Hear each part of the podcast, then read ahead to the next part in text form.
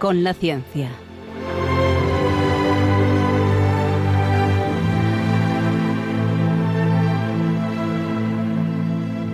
Dirigido por Javier Ángel Ramírez.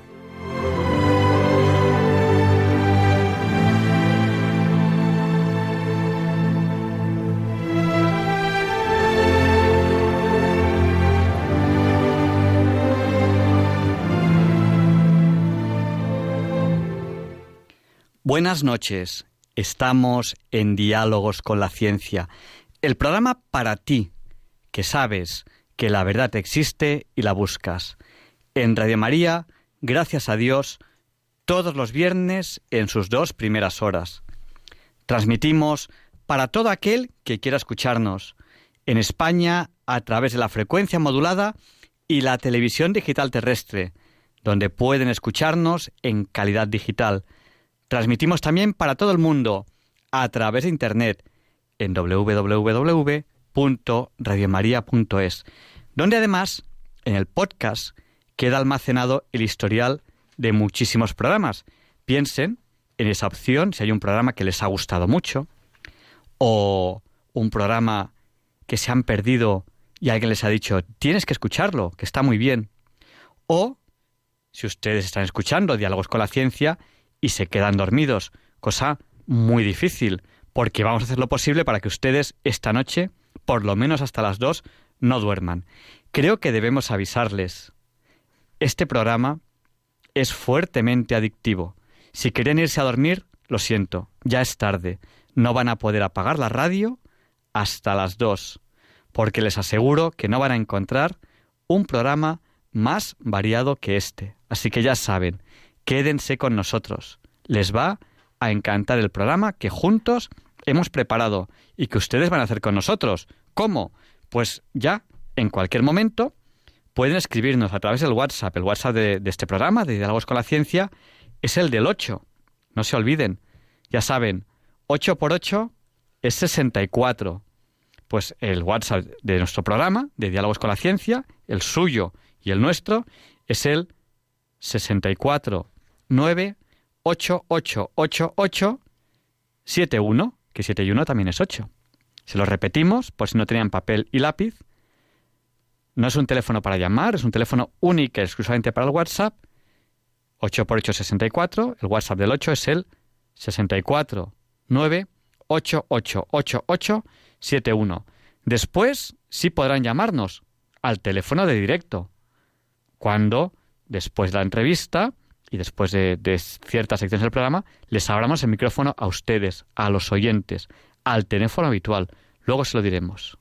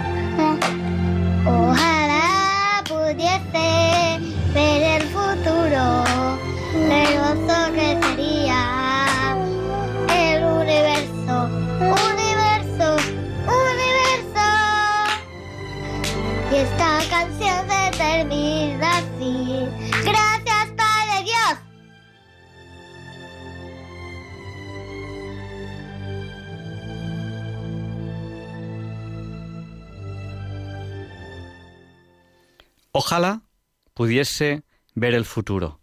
Ese es el deseo de, de estos niños. Un futuro que incluso para los pesimistas tecnológicamente va a mejor. Si lo pensamos, a mediados del siglo XX había un alto porcentaje de la población en nivel extremo de pobreza. Ese porcentaje ha disminuido, aunque nos parece que no, ha disminuido bastante.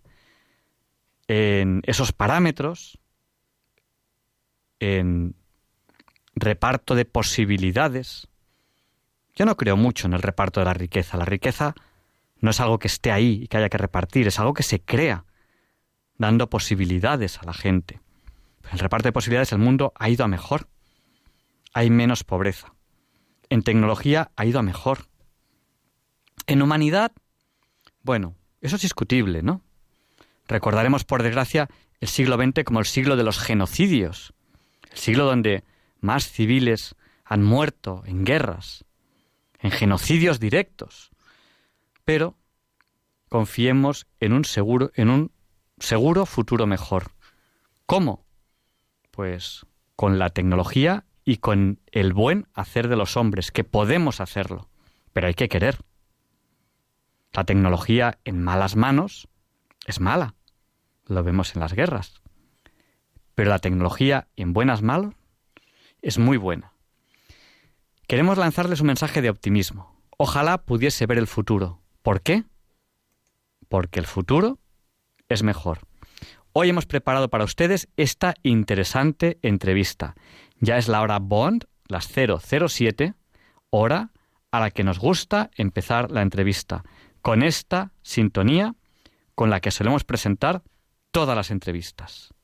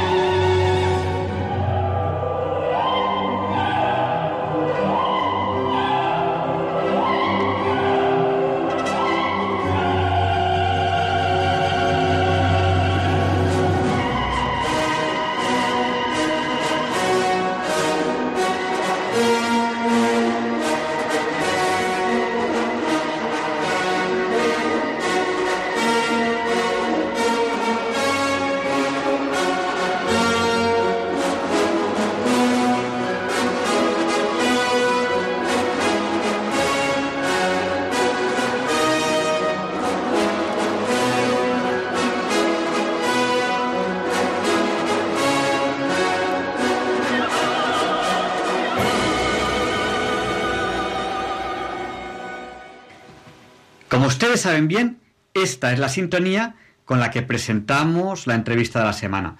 Y justo en este año, en 2019, en este mes, en mayo, y en esta semana, el domingo día 12, se cumplen mil años del nacimiento de Santo Domingo de la Calzada. No es un santo a lo mejor demasiado renombrado, sí lo es en determinados ámbitos, pero su importancia es enorme como iremos viendo a lo largo de esta entrevista.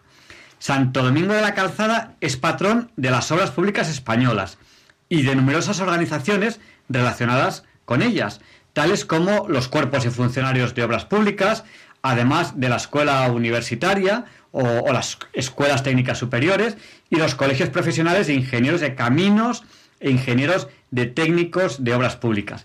También es patrón del Ministerio de Fomento y de otras instituciones. Para tratar este tema, nuestro invitado de hoy en esta entrevista es nada menos que el ya conocido por ustedes Leonardo Daimiel Pérez de Madrid. A, nuestros oyentes les resulta familiar por eh, la sección semanal que desde hace ya más de un año nos presenta, que es Pensar y Sentir. Leonardo Daimiel Pérez de Madrid es ingeniero de caminos, canales y puertos y también ha intervenido aquí en Diálogos con la Ciencia en varias entrevistas, la mayoría de ellas sobre eh, grandes obras de infraestructura que se construyen por el mundo. Al cumplirse un aniversario tan redondo, mil años, ya en esta semana de la festividad de Santo Domingo de la Calzada, vamos a tratar de Santo Domingo, sus obras, las obras públicas españolas, de las cuales Santo Domingo es patrón, y para ello, pues está aquí, como ya les he dicho, buenas noches, Leonardo. Bienvenido una vez más a Diálogos con la Ciencia. Buenas noches, Javier Ángel. Y buenas noches también a los oyentes del programa Diálogos con la Ciencia de Radio María. Y como digo semanalmente en cada programa de Pensar y Sentir, celebro estar de nuevo con ustedes. Y agradezco mucho la invitación para realizar esta nueva entrevista, mm, tan oportuna como has comentado, ¿sí? Es realmente oportuna porque ya se ha inaugurado el año jubilar calceatense, que tiene como lema Amando construyó camino. Por si alguien no lo sabe, calceatense es el topónimo de los habitantes de Santo Domingo de la Calzada. Y, por cierto, el comité de honor de este año jubilar está presidido por Su Majestad de los Reyes de España. Quizá podríamos empezar haciendo un resumen de, de la biografía de Santo Domingo de la Calzada. Sí, Santo Domingo nació en la localidad de Viloria de Rioja en el año 1019, hace ahora justo mil años. Se llamaba Domingo García y vivió 90 años, que es una, es una edad bastante inusual ¿no? para la época tuvo una intensa e interesante vida y antes falleció en, una pequeña población llamada El Burgo de Domingo. Y, llamada así, pues porque dicha población se había ido formando alrededor de la casa donde él vivía. con el transcurso de los años fue creciendo hasta formar el pueblo que actualmente se llama, en honor a él, Santo Domingo de la Calzada, está situado en La Rioja, a los pies de la Sierra de la Demanda y está bañada por el, por el río Oja. De hecho, la palabra Rioja, como saben, es una síncopa de, de estas otras dos, río y hoja. Y esta población tan famosa, pues no es demasiado grande, tiene algo menos de 7.000 habitantes, pero está muy dotada monumental y turísticamente. Tiene una preciosa catedral y un parador, y tiene bastantes otros edificios y monumentos destacables. Su distancia a Logroño es apenas 50 kilómetros. Y Domingo García, en su preocupación por los peregrinos, fundó la villa casi él solo se trata sin duda de uno de los lugares más importantes de la ruta jacobea. Mm, Domingo era hijo de un noble del reino de Nájera llamado Jimeno García y su esposa Orodulces. Cuando ya era preadolescente, sus padres consiguieron que fuera admitido como estudiante en el monasterio benedictino de Valvanera. Y estuvo allí cuatro años en los que aprendió letras y también ciencias. Allí asimiló el carácter religioso de la orden benedictina hasta tal punto que al acabar sus estudios y tras el fallecimiento de su padre, cuando él tenía solo 16 años, pues le pidió al abad del monasterio profesar en la orden, pero no lo consiguió. Poco después lo intentó también en otro monasterio cercano, el, monasterio benedictino de San Millán de la Cogolla, y el resultado fue el mismo, fue negativo. Parece ser que no lo admitieron, pues para que no dejara sola a su madre, que estaba recién enviudada. Entonces se retiró como ermitaño a un lugar apartado en los bosques de encinas de Ayuela, un lugar cercano al pueblo, y allí pues eh, llevó una vida contemplativa hasta que cuando tenía 20 años de edad, mm, además de una amplia cultura y, un espíritu religioso y solidario bastante profundo. ¿eh? Bueno, ¿y cómo llegó eh, el entonces joven Domingo a ser reconocido públicamente? Comenzó a colaborar con Gregorio, ¿eh? un obispo procedente de Ostia, ¿eh? ya, saben, esa ciudad italiana que está cercana a Roma. ¿Dónde está el puerto? O sea, el puerto de Roma no está en Roma propiamente dicho. Eso es, está en la costa, en, la, población de Ostia, ¿eh? que, por cierto ha dado lugar también al famoso chiste que muchos conocerán. ¿no? Pues este obispo Gregorio había llegado a la diócesis de Calahorra como enviado papal ante las cortes de Burgos y Pamplona y enseguida se ganó el aprecio de los habitantes de la zona, porque contribuyó decisivamente a combatir una plaga de langosta que asolaba los campos navarros y riojanos. ¿Y dónde aprendió eh, ese joven Domingo las técnicas para construir obras? Que no son tan elementales, porque eso tiene que no caerse durante muchos años. Sí, es una, es una profesión, pues como todas, con sus conocimientos específicos. Pues este, este obispo Gregorio ordenó sacerdote a Domingo, y además le enseñó durante cinco años arquitectura, ingeniería y construcción. Promovió la construcción de un puente de madera sobre el río para facilitar el paso de los peregrinos hacia Compostela. lo hicieron entre los dos. Domingo ayudó bastante, ¿no? Con gran utilidad para los caminantes. Y podríamos decir que este obispo era un pontífice, cuya palabra significa hacedor de puentes. ¿eh? La etimología es de pontífice. Y, o sea, es la máxima categoría que podía alcanzar dentro de las hermandades medievales de constructores y canteros. Y cuando murió el obispo Gregorio, que años después fue canonizado con el nombre de San Gregorio Ostiense, pues Domingo volvió a la zona de Ayuela, se dio cuenta de que los usuarios de la ruta pasaban grandes dificultades en esa zona boscosa, porque es que además eran, eran frecuentes los asaltos que los saqueaban.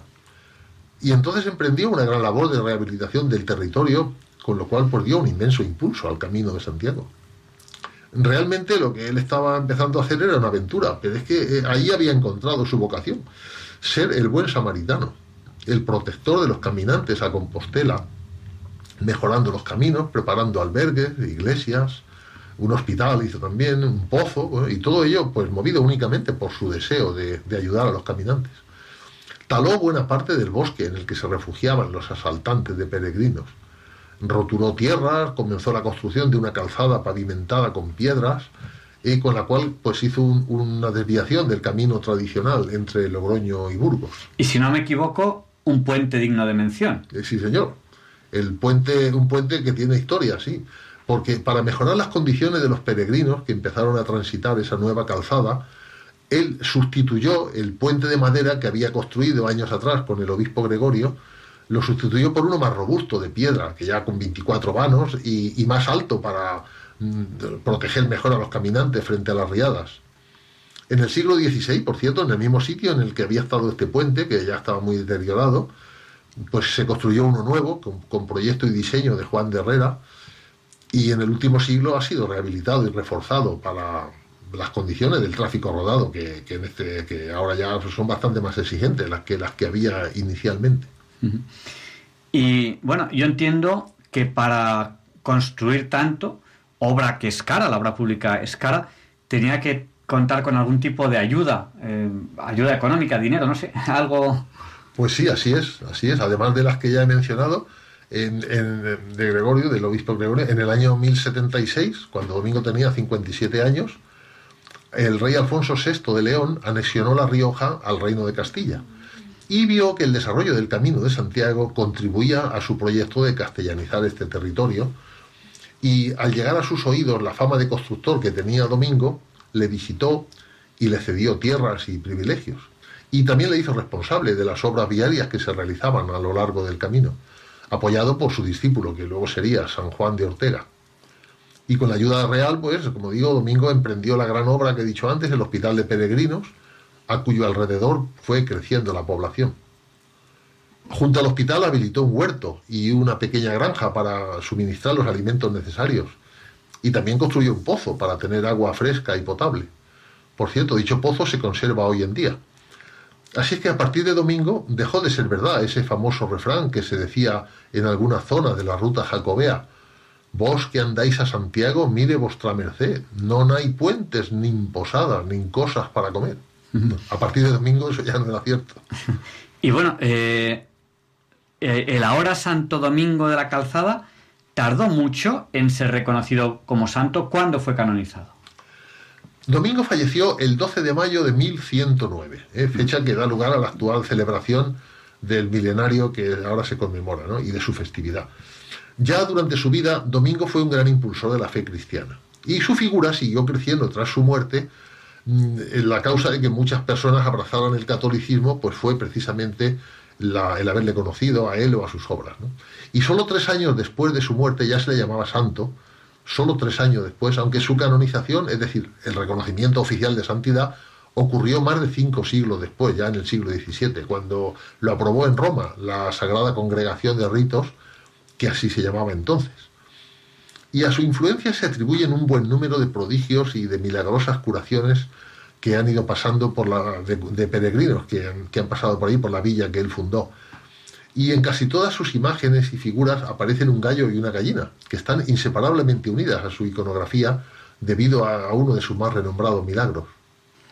Recordamos a nuestros oyentes que estamos en Diálogos con la Ciencia, en Radio María, y tal día como hoy, eh, que es la semana de la festividad de Santo Domingo de la Calzada, estamos hablando de Santo Domingo de la Calzada y vamos a hablar también de, obra pública. Hemos hablado un poco de su historia y quiero preguntar a, Leonardo, que es nuestro invitado de hoy, eh, bueno, todos los santos hay varios milagros que, que ocurren por su intercesión y que nos hable un poquito de, estos milagros, que son muchísimos en Santo Domingo. Tendríamos todo el programa lleno de milagros si los contásemos. Sí, pero yo solo voy a enumerar, por razones obvias, solo voy a enumerar algunos de ellos, incluso sin describirlos todos, ¿no? para no alargar mucho esta entrevista. Sin entrar a valorar su veracidad, sí podemos estar seguros de que la admiración de los fieles y devotos de su obra han transmitido los testimonios que hasta hoy nos han llegado. Tampoco cabe duda de que su obra está totalmente enraizada en el Evangelio. En primer lugar, pues menciono el milagro del peregrino resucitado, que es el que dio origen luego al, del, gallo y la gallina. Está el milagro de la hoz, ¿eh? cuando estaba talando el bosque de Ayuela, pues caía un árbol del bosque cada golpe de hoz, ¿eh? bastante inusual. Ojalá todos los taladores del mundo tuvieran esta facilidad. El milagro de la mano sacrílega, el milagro de los dos obreros resucitados, el de los novillos amansados, el del cautivo deliberado, Mm, bueno, en uno de los combates entre moros y cristianos cayó prisionero un soldado calceatense que se llamaba Andrés de Tobía, lo encerraron en una mazmorra y en vez de perder la esperanza, pues invocó al santo pidiéndole su protección. Y este se le apareció durante la noche, le tomó de la mano y lo sacó de ahí sin que le vieran los centinelas y hasta dejarle en un lugar seguro. Está también el famoso milagro del sepulcro del santo, que dio lugar a un cambio en el proyecto de la catedral cuando se estaba construyendo y es por lo cual su tumba está actualmente dentro del templo. También está el milagro de las manos protectoras, que fue la causa de que se construyeran las murallas alrededor de la ciudad. Ocurrió que el rey Pedro I y su medio hermano, Enrique de Trastamara, pues protagonizaron sangrientas batallas por el dominio de los territorios. Cuando el rey Pedro se enteró de que los calceatenses se habían juramentado a favor de su hermano Enrique, decidió dar un escarmiento a la población. Y los vecinos, al enterarse de la que se la venía encima, pues acudieron ante el sepulcro del santo para implorar su protección. Y de repente se asomaron del mismo dos manos blancas que, que fueron reconocidas como señal de la protección que Santo Domingo le daba a su ciudad. Así que el rey Pedro I, reconociendo su error, pidió perdón y prometió construir una muralla que, protegiera la ciudad. Y así el rey y su ejército pues la edificaron, una magnífica muralla que se mantuvo en pie hasta principios del siglo XX, que por cierto hoy desgraciadamente solo quedan restos en, algunas zonas aisladas. ¿Y los milagros relacionados con curaciones de enfermos? Que de esos no nos has comentado ninguno y creo que hay muchos. hay muchos, sí, también, pero voy a mencionar los, los tres que yo creo que son los más renombrados. El primero es la curación de un caballero francés que estaba poseído por el demonio y que fue librado ante el sepulcro del santo. El segundo es la curación de un peregrino alemán del siglo XV llamado Bernardo, que estaba afectado por una infección purulenta en los ojos y se curó de ella al visitar la tumba de Santo Domingo. Y el tercero es la curación de un normando, otro peregrino que, que recobró la vista al visitar la catedral. Siempre que se habla de Santo Domingo de la Calzada, se piensa en el gallo y, la gallina. Es, eh, yo creo que es, quizá una de las tradiciones más asociadas a la figura del santo, del Santo Domingo de la Calzada. Eh, ¿Nos puedes escribir en qué, en qué consistió ese milagro? Lo has mencionado, pero nos gustaría un poco que nos lo contase. Sí, de hecho es el, más famoso, este milagro del gallo y la gallina. Pues sucedió que en el siglo XIV un joven alemán llamado Hugonel mm, pasó por el pueblo cuando iba en peregrinación a Compostela acompañado por sus padres. Y estando en el mesón donde se hospedaron, la hija del posadero, de la cual el biógrafo mm, González de Tejada escribió de más buen parecer que recato, se encaprichó de Hugonel, pero no fue correspondida por él. Así es que despechada y con ansias de venganza, la chica guardó en el zurrón de, de una copa de plata para luego acusarle de robo. Y transcurrida la cena y ante tal acusación, el joven fue detenido. Al comprobar su zurrón, pues naturalmente ahí estaba el cáliz de plata, le encontraron culpable y lo condenaron a la horca. Los padres nada podían hacer por él más que rezar, y ya cuando se acercaron al cuerpo ahorcado de su hijo para despedirse y seguir su camino, pues oyeron como éste les dijo desde la horca que estaba vivo por la gracia del santo, según dice la tradición, con estas palabras. El bienaventurado Santo Domingo me ha conservado la vida contra el riguroso cordel. Dad cuenta de este prodigio.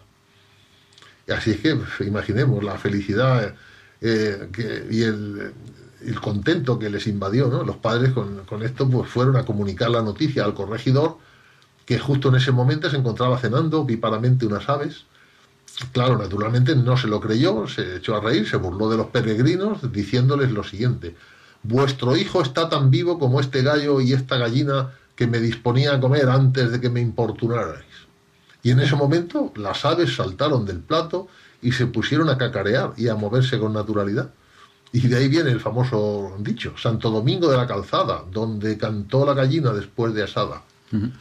Bueno, eh, un dicho que a lo mejor hasta podemos recordar, ¿no? Santo Domingo de la Calzada, donde cantó la gallina después de asada. Interesante. Sí, en, el mismo interior de la catedral se construyó después un pequeño corral que está allí en una de, las paredes, allí en, alto, bien iluminado. Allí ahí siempre hay un gallo y una gallina vivos. Eh, y es un verdadero espectáculo cuando se ponen a cantar, porque el inusual sonido que emiten pues retumba allí entre la bóveda del templo. ¿Y qué nos puede decir sobre la iconografía de Santo Domingo de la Calzada? Pues eh, además del gallo y la gallina, que son las características más sobresalientes de su iconografía, pues son numerosas otras esculturas y pinturas que lo representan. La ciudad y la catedral que llevan su nombre, pues albergan multitud de obras dedicadas a obras de arte dedicadas a él. Otra característica muy marcada de la iconografía de Santo Domingo es la que se refiere a él como auxilio de peregrinos. No en vano, dedicó la mayor parte de su vida a construir y mejorar las instalaciones y la intendencia que hicieran más confortable y seguro el camino de Santiago. A lo largo del camino hay muchos monumentos dedicados a él, en uno de los cuales se destaca en su pedestal la condición de patrón de los cuerpos de obras públicas, lo cual naturalmente se añadió después, porque el monumento es más antiguo que la declaración de dicho patronado. En diversos lugares hay innumerables esculturas dedicadas a su memoria, y por supuesto souvenir, carteles anunciadores de festejos varios, bueno, etcétera, ¿no? En estos días están de fiesta en su pueblo. Mm, en el día grande de las fiestas, al amanecer, se celebra el tradicional almuerzo del santo, en el cual la cofradía reparte garbanzos con carne y verdura en homenaje al carácter solidario que cultivó en vida el patrón calceatense. Eh, se han escrito muchos libros sobre Santo Domingo de la Calzada. Eh, ¿Puede decirnos algo sobre ellos? Yo voy a mencionar solamente cuatro. Uno de los más antiguos es la llamada Historia de Santo Domingo de la Calzada, al que su autor llama Abraham de la Rioja.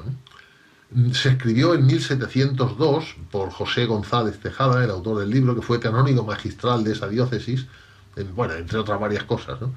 Otro autor de, de, biografía de Santo Domingo es Joaquín de Entrambasaguas Peña, un historiador madrileño, que además fue filólogo y gastrónomo, y escribió en el año 1940 una de las biografías clásicas titulada Santo Domingo de la Calzada, el ingeniero del cielo.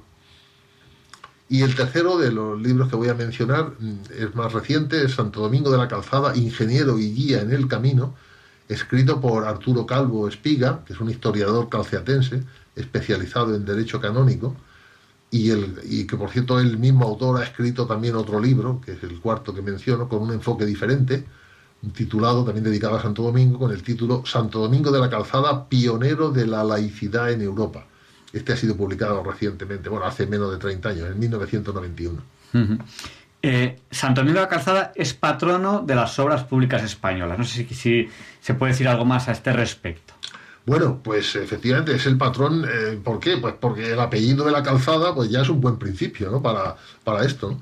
Este, este apelativo lo tiene desde hace siglos pues debido precisamente a la calzada cuya construcción consiguió en el siglo XI, que como les he dicho antes, pues es el tramo Nájera-Redecilla en el itinerario entre Logroño y Burgos. Y su patronazgo deriva de las obras que construyó, algunas de las cuales pues también he mencionado, como el puente de piedra, un albergue y un hospital para los peregrinos, además de una iglesia, y en torno a todas estas construcciones pues eh, no tardó en ir creciendo la villa. Dentro de la catedral hay un templete que alberga la tumba de Santo Domingo. A mí me gusta mucho este templete, me parece una verdadera preciosidad. Está construido en piedra y tiene un altar dedicado al culto del santo y está rodeado por una reja eh, en la cual están colgadas muchas placas conmemorativas de las distintas promociones de ingenieros de caminos y de ingenieros técnicos de obras públicas que han ido allí en, en eh, sucesivas visitas corporativas. Hemos visto que Santo Domingo de la Calzada hay motivo más que de sobra para que sea patrón de la obra pública española, Pero ¿desde cuándo? ¿Desde cuándo es patrón de la obra pública española? Pues su patronazgo es relativamente reciente. Se creó mediante una orden del Ministerio de Obras Públicas, mm, que, es como se llamaba entonces, de fecha 10 de mayo del año 1939, dos días antes de su festividad de ese año, el 10 de mayo.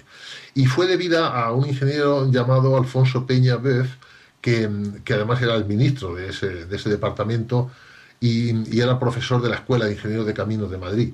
Mm, por cierto, la única que existía entonces. Con este ministro se unificaron en el año 41, eh, por mencionar uno de los hechos más mm, representativos de su actividad, pues con este se unificaron en el año 41 las, las empresas ferroviarias que había en España, en, eh, se unificaron en la llamada Red Nacional de los Ferrocarriles Españoles, ¿no? la que conocemos como la Renfe. Y fue el impulsor de la declaración de Santo Domingo como patrón de los cuerpos que integran los diferentes servicios de obras públicas escribió un libro titulado Memorias de un ingeniero político y ahí dice al respecto, me deparó la ocasión de estar en el ministerio el poder cumplir el deseo exteriorizado algunas veces por los compañeros de profesión referente a designar un santo patrono para el cuerpo, y me ocupé de ello nombrando a tal efecto a Santo Domingo de la Calzada. Fin de la cita. Los cuerpos de funcionarios de obras públicas llevaban efectivamente solicitando ya desde hacía tiempo que se instituyese esta fecha como festividad, pero se les había ido denegando, limitándose a la creación desde el año 32 de una cofradía de Santo Domingo de la Calzada que realizaba cultos religiosos y practicaba obras benéficas para ayudar a los familiares de cofrades fallecidos. Tampoco en la Escuela de Caminos se celebraba la fiesta antes de la orden ministerial. La primera mención que aparece en los anuarios de la Escuela Especial de Ingenieros de Caminos, Canales y Puertos, que es como se llamaba entonces, es decir, se llama como se llama ahora, pero con el adjetivo especial, ¿eh? decía que la primera mención corresponde al año 1942-43, por lo que ese debió ser el año de instauración de la fiesta en la escuela. Estamos en Diálogos con la Ciencia, en Radio María. Estamos hablando de Santo Domingo de la Calzada, porque eh, justo esta semana, el 12, que es domingo, el 12 de mayo de 2019, se cumplen mil años del nacimiento de Santo Domingo de la Calzada. Estamos, hemos hablado de la figura de Santo Domingo de la Calzada. Habría muchísimo más que hablar, pero bueno, la radio es así, no tenemos mucho más tiempo y creo que es el momento en el que pasemos a hablar de la obra pública española. Bueno, pues eh, Leonardo, estamos con Leonardo Daniel Pérez de Madrid, ¿qué podemos decir de la obra pública española? Efectivamente, la conmemoración del, del santo patrón es también un buen día para hablar de este tema. ¿no? Las obras públicas son bienes que, promovidos por la Administración, por supuesto con fondos públicos, pues se ponen a disposición de los ciudadanos pues para mejorar su calidad de vida. ¿no? Y son muy diversas las formas en que esto sucede, desde los puentes, mm, pues hasta las actuales líneas de alta velocidad ferroviaria, en las cuales se construyen también numerosos y costosos túneles y viaductos, pasando por aeropuertos, autopistas, presas, puertos, etcétera, ¿no? Carreteras normales, caminos. De todo. pequeñas obras, algunas que, son, que incluso hacen ayuntamientos, pequeñas obras que son públicas. De todo, todo eso. ¿no? Esos son eh, hospitales también, o sea, hay las, calles. El concepto de obra pública implica realmente dos principales requisitos, ¿no? Que sean obras de titularidad y uso público y que sean financiadas con dinero público. Estos requisitos, como digo, los cumplen muchos tipos de obras, pues, incluyendo hospitales, escuelas, bibliotecas, instalaciones polideportivas municipales, bueno, etcétera. Yo solo me voy a limitar a las obras públicas que son competencia del Ministerio de Fomento, mm, del cual yo formo parte, en el cual fue instituido mediante, mediante el, Ministerio fue instituido mediante Real Decreto del 9 de noviembre del año 1832. Mm, naturalmente no se instituyó con ese nombre, eh, sino con el de Secretaría de Estado y del Departamento de Fomento General del Reino. Repito, en 1832. ¿eh? Su ámbito de competencia era muy amplio y comprendía áreas muy diversas, tales como educación, cultura, agricultura, interior, sanidad, industria, bueno, un montón de, áreas, ¿no? Comercio y, por supuesto, obras públicas. Y con el paso de los años, pues estas competencias se fueron separando en ministerios específicos. Con la grandísima obra pública española que hay. Eh, ¿Cómo empezamos este repaso histórico? ¿Qué orden seguimos? Pues quizás sea lo mejor tomar como origen la presencia de los romanos en Hispania, porque fue en este periodo histórico cuando se crearon multitud de obras públicas con verdadero sentido de Estado para atender y resolver necesidades muy diversas. La etapa de nuestra historia, conocida con el nombre de romanización, consistió en la integración plena de la sociedad hispana en el conjunto del mundo romano en los diversos ámbitos de la economía, de la sociedad, de la cultura, la religión, etc. Y mediante este proceso, los pueblos indígenas, iberos, celtíberos, tartesios, celtas y demás, fueron asumiendo la cultura romana, mediante el proceso que hemos llamado de la romanización. La cultura romana tuvo un carácter eminentemente práctico y por ello fueron grandes ingenieros y grandes constructores de obras públicas. La estancia de los romanos en nuestro territorio nos dejó calzadas, presas, puertos, teatros, acueductos, bueno, yo que sé, anfiteatros, puentes, faros marítimos, murallas, termas, incluso alcantarillado en diversas ciudades. Y muchos de ellos, de estas obras, se conservan extraordinariamente bien.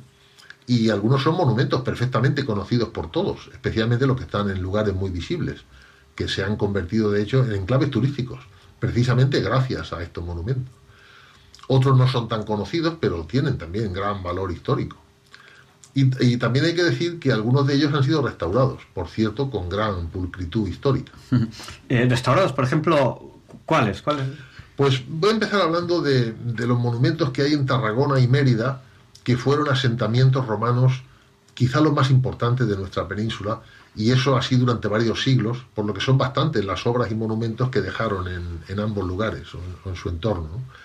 En la Imperial Tarraco, pues tenemos murallas, puentes y arcos, arcos de triunfo. En Emérita Augusta, la eh, actual Mérida, están el teatro, el anfiteatro, el templo de Diana, etcétera. Bueno, y también el puente de piedra, que con más de 750 metros de largo, eh, pues es el mayor de España. Tenemos otros similares en Córdoba, en Salamanca, y también hay puentes romanos en Asturias, en Mallorca, en Toledo, en Ciudad Rodrigo, bueno, y luego está el de Alcántara, claro, del cual podemos hablar después algo más si quieres. Y luego, ¿qué decir de las murallas? Las murallas de Lugo, por cierto, las que están perfectamente conservadas, se pueden recorrer completamente por su parte superior. Y este es un precioso paseo de ronda, ¿no? Con poco más de 2.200 metros desde el que se puede contemplar el casco histórico de la ciudad, que es, que es lo que abarca en su interior. Mm, otra obra también romana muy bien conservada, el Teatro de Cartagena, construido, restaurado también, fue construida entre, entre los años 5 y 1 antes de Cristo, en la ciudad que entonces se llamaba Cartago Nova, y tenía capacidad para unos 7.000 espectadores, y estuvo en uso hasta el siglo III. También hay teatros romanos pues en Mérida, en, Cartagena, como digo, y, y, otros más en varios sitios de España, como en Tarragona, en Sagunto, en Poyensa, en Zaragoza, en Málaga, yo que sé, un montón, hay, hay muchísimo, ¿no? Y también tenemos el acueducto de Segovia, otra obra perfectamente emblemática del, del periodo romano, mm, también restaurada, con 30 metros de altura y con las piedras sin ningún elemento aglomerante entre ellas, pues traía el agua desde el manantial de la Fuenfría hasta la ciudad, con un recorrido de 18 kilómetros. Este es el segundo acueducto romano más grande del mundo, el de Segovia, ¿no? Está construido en tiempo de Trajano, en el siglo II, y está en perfecto estado. Mm, como digo, después de que se hayan hecho delicados trabajos de ingeniería para restaurarlo, y también se ha limitado el tráfico rodado en sus inmediaciones, porque la contaminación y las vibraciones... Yo, recuerdo que pasaban por debajo coches y camiones y que a veces rozaban y ¡pam! y daban un golpe a las piedras, eso lo recuerdo. Y, las vibraciones, que esto pues es... y la contaminación, todo eso pues producía eh, que, que, los vehículos eh, a, su paso pues estaban haciendo bastante daño al monumento. Y luego en Mérida está el Acueducto de los Milagros, que está mucho peor conservado, desgraciadamente, pero también es precioso y espectacular. Su construcción estuvo motivada por la necesidad de abastecer de agua a la ciudad de Mérida Augusta y la traían desde los embalses creados al norte de la ciudad, con las presas romanas de Cornalvo y de Proserpina, las cuales, por cierto, continúan utilizándose, ¿eh? dos mil años después. Y otras obras romanas muy conocidas es la, Torre de Hércules, que está construida cerca de La Coruña, para orientar a los navegantes y también está en servicio, por supuesto con un sistema luminoso más, más moderno que las antorchas que usaban los romanos. Al hablar de puentes, eh, has destacado el Alcántara. ¿Por qué? Pues el puente de Alcántara es posiblemente el más importante puente romano que se conserva en el mundo. Y lo tenemos aquí en España. Está en España, está en la provincia de Cáceres, tiene 45 metros sobre el cauce del río Tajo y está cerca de la población que se llama igual fue construido a primeros del siglo II. Mm, e, este Alcántara en árabe significa el puente. Y el pueblo, Alcántara, se constituyó después que el puente. ¿no? Suele ser al revés cuando eh, una obra toma el nombre de, la población, aquí es al revés. entonces, este puente tiene 108 metros de largo, tiene una calzada respetable con 9 108 que en aquella época es mucho. Es una longitud considerable, sí, para un puente de estas características. ¿no? Y en su parte central hay un majestuoso arco de triunfo. En esta obra mm, se reúnen tres cualidades principales de, que se aspira siempre a conseguir en toda obra, que son la firmeza, la utilidad y la belleza. El arquitecto que lo construyó, llamado Cayo Julio Lácer, ¿eh? dejó grabado en, el puente, ahí está en una de las piedras, pone Pontem perpetui masurum in secula mundi. Algo así como que el puente que permanecerá en pie por los siglos del mundo. Los romanos. Cuando hablamos de romanos todos pensamos en las calzadas romanas, porque si, si algo caracteriza al imperio romano es que hace caminos pensando en que tienen que durar muchísimos años. ¿Qué podemos decir de esas calzadas romanas? Efectivamente, las calzadas romanas eran una verdadera red de comunicaciones entre las principales ciudades de la península ibérica y estaban construidas como, como objetivo principal para que pudieran desplazarse con rapidez las legiones, con todos sus pertrechos, armas, máquinas de guerra y suministros. Mm, por no alargar mucho esta entrevista, pues me limitaré a mencionar solo una de ellas, por ejemplo, la llamada Calzada del Pico, que está situada en el trayecto entre Oropesa y Ávila.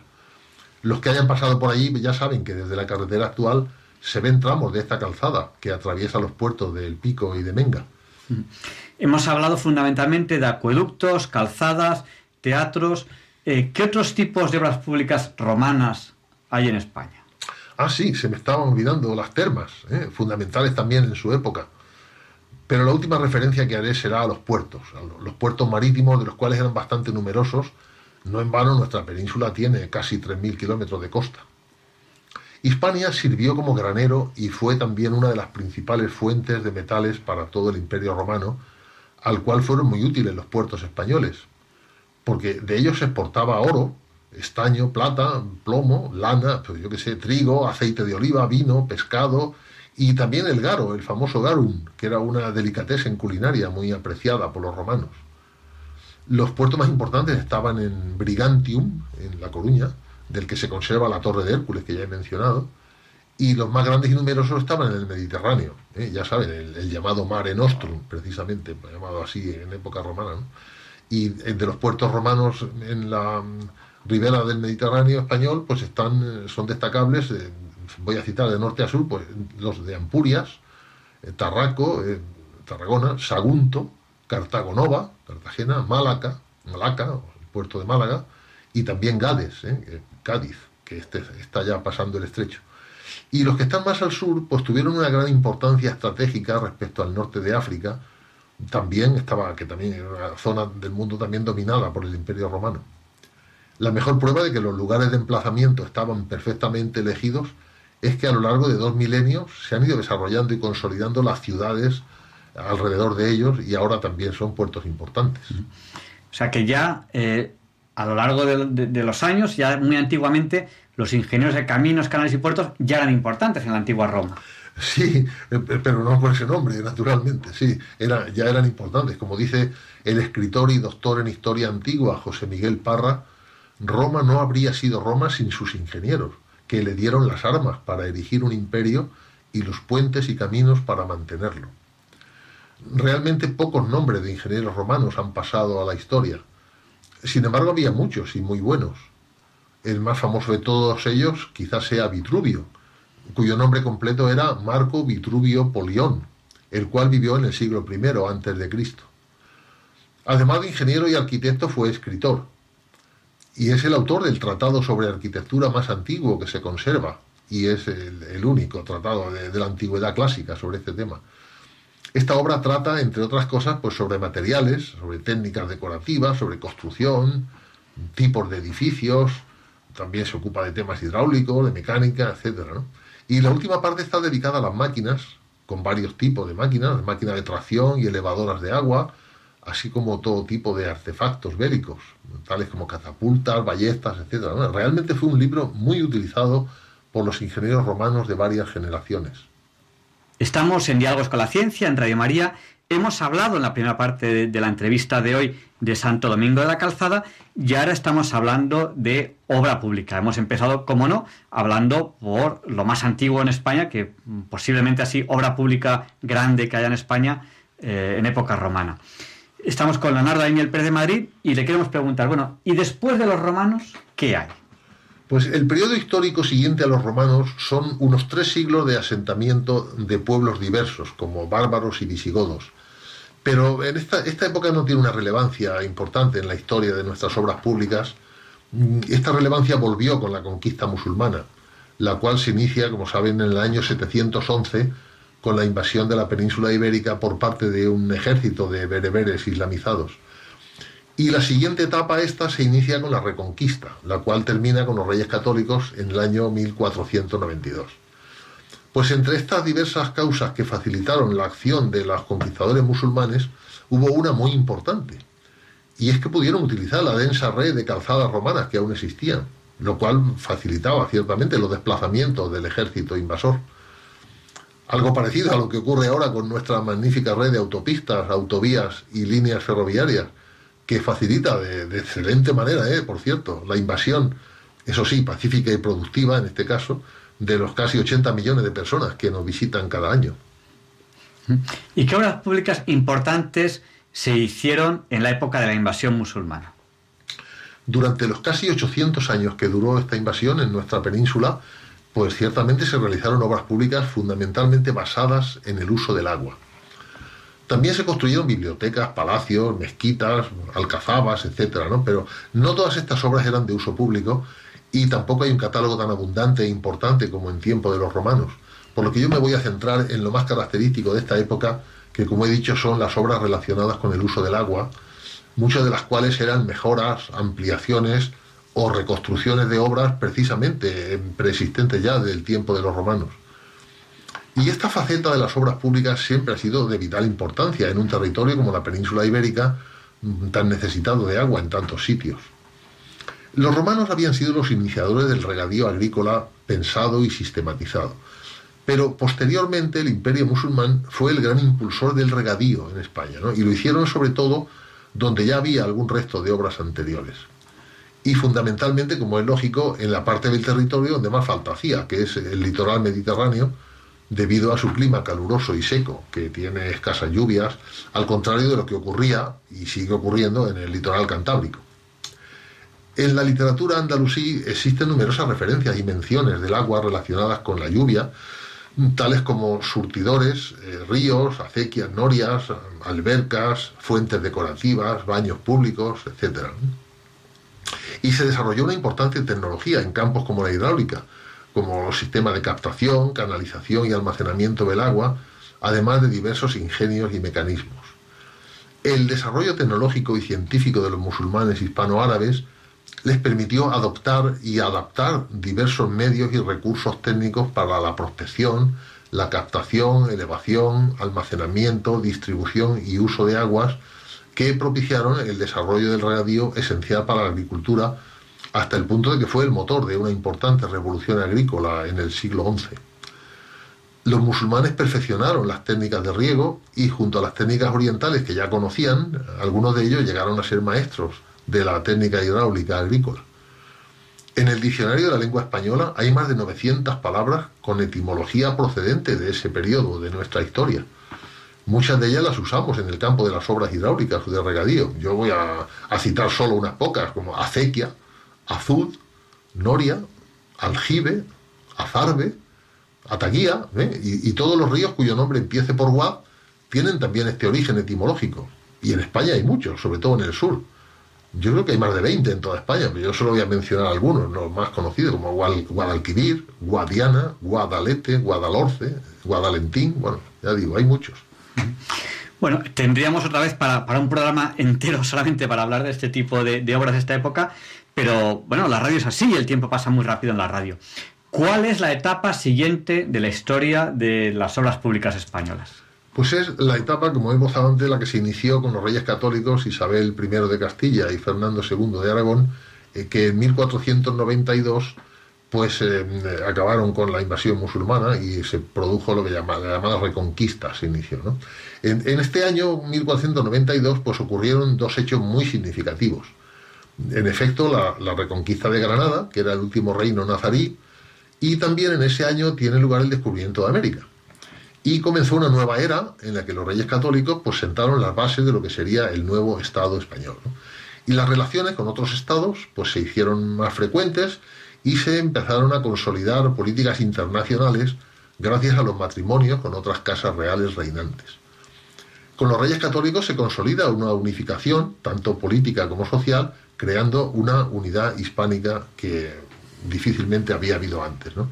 Y lo mismo ocurre en torno a Castilla y su corte con respecto a una unidad arquitectónica, ya que se recuperan las de nuestro pasado medieval y aparecen las influencias renacentistas italianas se asimilan ambas formas, las que ya estaban con las que llegan de fuera, y Castilla se convierte en el centro de todo, y también en la producción artística y cultural que promueve la corona, también lo promueve la nobleza, la baja aristocracia, los hidalgos, la iglesia, en fin, también estas instituciones pues, promovieron obras de varios tipos, tales como catedrales, hospitales, colegios, monasterios, y una de las familias más importantes en cuanto a mecenazgo y promoción de obras es la de los Mendoza, descendientes del Marqués de Santillana, y al igual que ocurrió con otras familias de abolengo, pues sentían la necesidad de hacerse notar y de ser reconocidos, por lo que innovaron y enriquecieron sus construcciones, lo cual nos ha dejado testimonio de la diversidad cultural de esta época y de su capacidad de asimilación de tendencias arquitectónicas foráneas.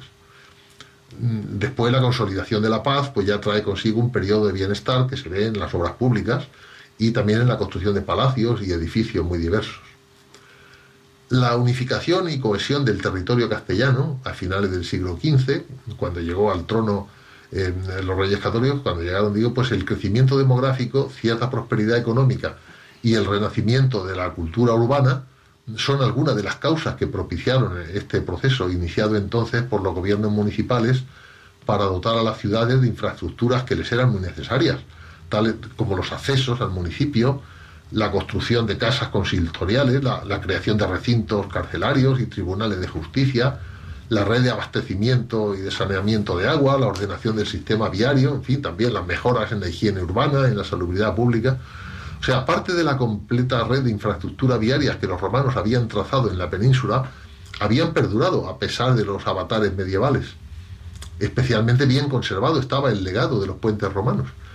Y durante el siglo XVI, la necesidad de mejorar los accesos a los municipios y el abastecimiento de agua y de víveres, así como la calidad de vida de los habitantes, motivó que se acometiera la reparación de las antiguas infraestructuras, ¿eh? caminos, calzadas, presas, acueductos, fuentes públicas, regadíos, bueno, y también la construcción de otras nuevas que también eran necesarias.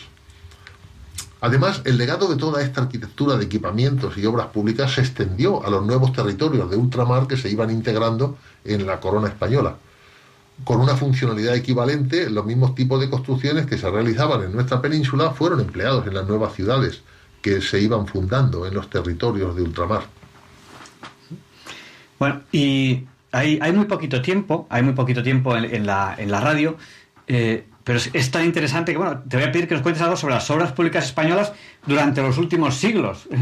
Pues sí, tras los reyes católicos, vamos a ir ya un poquito más deprisa, por la hora que es, bueno, pues se instauró en España la Casa de Austria y a partir de 1700 se produjo el cambio dinástico a, los Borbones, pero fue realmente hasta la llegada de la Ilustración no se había producido en España un gran impulso de las obras públicas para ser comparable en cantidad y en importancia con el que había tenido lugar eh, durante los siglos anteriores. Como sabe usted, la ilustración surgió en la Europa del siglo XVIII como una cierta forma de entender el mundo, de entender la existencia y la sociedad. Y lo más significativo en relación con el tema de las obras públicas en España tuvo lugar durante el reinado de Carlos III y una de las primeras medidas que tomó la corona fue encargar la construcción de una red de caminos radiales de moderno trazado y acorde con las necesidades del Estado y esto se hizo mediante el llamado Real Decreto para hacer caminos rectos y sólidos en España. Bueno, sí, un título más largo, ¿no? Y luego había otro Real Reglamento que Su Majestad quiere que se observen las obras de caminos, etcétera, ¿no? Ambos documentos están fechados en 1761, un año muy singular en nuestra historia de, de obras públicas. Y luego esto dio un gran impulso a las obras públicas Y, no fue solo para las infraestructuras de transporte. Por citar solo tres de las más importantes, mencionaré la creación del Banco de San Carlos, que tuvo lugar en 1782, dio origen al actual Banco de España, también el Canal de Castilla, del cual no llegó a completarse el proyecto que se había hecho para que llegase hasta el mar, en el Santander, y también el Canal Imperial de Aragón. O sea, realmente la, el, el reinado de Carlos III fue muy eh, fructífero también en este tema, ¿no? La construcción del enorme y excepcional patrimonio que España posee en el campo de las obras hidráulicas, desde la época de los romanos hasta hoy, alcanzó en el XVIII, el siglo de la Ilustración, una de sus épocas más relevantes. Y llegamos al siglo XIX. Sí. Al siglo XIX, efectivamente, en el que la estrella de las obras públicas es el ferrocarril. El primer ferrocarril español se construyó en 1837 en Cuba, fuera de la península, porque Cuba era entonces era provincia española, en la línea La Habana-Guines, y en nuestra península, ya en 1848, se puso en servicio la línea Barcelona-Mataró, a la que siguió tres años después la de Madrid-Aranjuez. La construcción de nuevas líneas siguió un desarrollo frenético hasta tal punto que al acabar el siglo XIX ya había en servicio casi 13.000 kilómetros de líneas ferroviarias en España. Yo recuerdo que, que- leí que, al principio del desarrollo de las vías ferroviarias se pensaba que nunca iba a servir para, para pasajeros, para viajeros, que iba a servir para mercancía. Eh, hoy en día vemos que, que sí se usa para mercancía, pero fundamentalmente para pasajeros. Tenemos una red ferroviaria que puede ser envidia de, de cientos de países del mundo ahora mismo en, en- España. ¿Cuál es el origen de nuestra actual organización ferrovial? Pues las principales empresas que participaron en esa expansión fueron la Compañía de los Ferrocarriles de Madrid a Zaragoza y Alicante, la, la famosa MZA. Luego estaba también la Compañía de los Caminos de Hierro del norte de España. Y la tercera es la Compañía de los Ferrocarriles Andaluces. Eran empresas privadas que en el año 41, apenas acabada la Guerra Civil Española, se produjo la nacionalización de estas compañías y de su integración en la llamada Red Nacional de los Ferrocarriles Españoles, ¿no? abreviadamente, como ya sabemos, la Renfe. ¿no?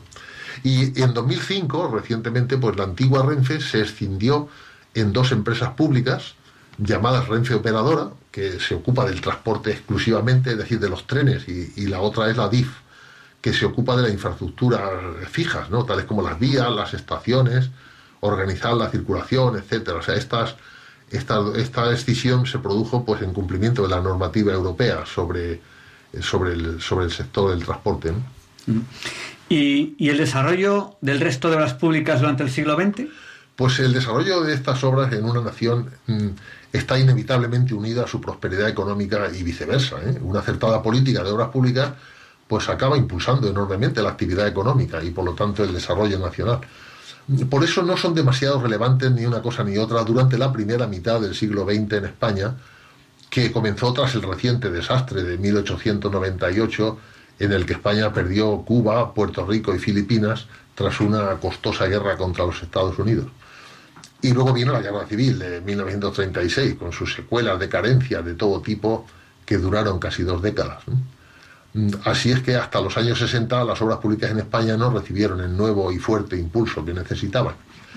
Y este impulso se materializó de forma emblemática en la construcción de presas, con las que se creaban grandes embalses para la producción de energía eléctrica de origen hidráulico y se abastecían los regadíos que se creaban con los nuevos planes de desarrollo. Muchos de nuestros oyentes hemos vivido esos años en los que se impulsó también la construcción de carreteras, empezando en el año 1940, en que se definieron las radiales, con origen en Madrid y denominación desde Nacional 1, ¿eh? con números romanos, hasta Nacional 6, ya saben, la Nacional 1 hasta la frontera francesa por Irún, la 2 hasta la frontera francesa por Barcelona, la 3 hasta Valencia, la 4 hasta Cádiz, la quinta hasta Badajoz y la 6, la VI, ¿eh? hasta La Coruña. Y después se han construido autovías con calidad y prestaciones similares en muchos casos a las de las autopistas. Ya en 1986, con la entrada de España en la Comunidad Económica Europea, que es como se llamaba entonces, hoy ya sabemos la llamada Unión Europea, pues a partir de ese año pasamos a recibir cuantiosas ayudas económicas con las cuales las obras públicas en España han tenido un impulso para su desarrollo y modernización en todos los ámbitos, carreteras, presas, puertos, aeropuertos y sobre todo para la implantación de nuestra red ferroviaria de alta velocidad, que hoy tiene en servicio unos 3.200 kilómetros y es la segunda más extensa del mundo, ¿eh? solo superada por China. Bueno, eh, esta entrevista está motivada por la conmemoración del cumpleaños 1000 de Santo Domingo de la Calzada, patrón de las obras públicas españolas. Eh, ya tenemos que terminar porque la, radio es así, nos va el tiempo volando. Eh, ¿Qué nos puede decir sobre la huella terrenal y el ejemplo que ha dejado Santo Domingo de la Calzada?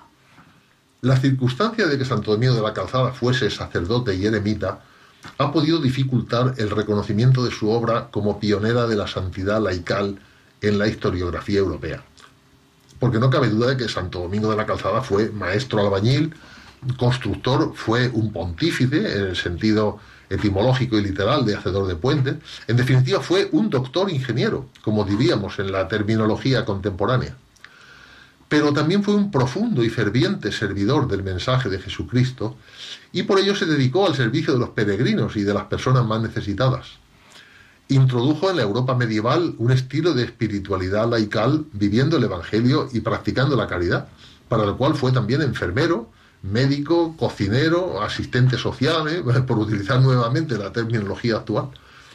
Su fama de santidad se ha ido difundiendo aún durante su vida por los mismos peregrinos a Santiago, no solo en España, sino también esta difusión pues ha tenido lugar en diversos países europeos. Santo Domingo de la Calzada no es solo un lugar de paso en la ruta jacobea, famoso en toda Europa por la fuerza difusora que tiene el Camino de Santiago queda y perdura el Espíritu del Santo, su recuerdo y su ejemplo, que es un testimonio de siglos. Pues muchas gracias. Eh, y bueno, ya no nos da tiempo más, Leonardo. Tenemos muchísimos temas más de, los que hablar. Y, bueno, tenemos otro centenario en el año 2019 importantísimo. ¿Sabes a qué me refiero? Sí, señor, naturalmente que lo sé. Ahora, además se cumple también en este mes de mayo. El día 2 de mayo de mil de 2019 se ha cumplido el quinto centenario del fallecimiento de Leonardo da Vinci. Un personaje fabuloso en la historia, tiene mucho que hablar. sabemos que lo conoces bien. Te podemos emplazar a una entrevista pronto sobre Leonardo da Vinci, aprovechando este quinto centenario este mes. Pronto, pronto. No, decimos fecha todavía.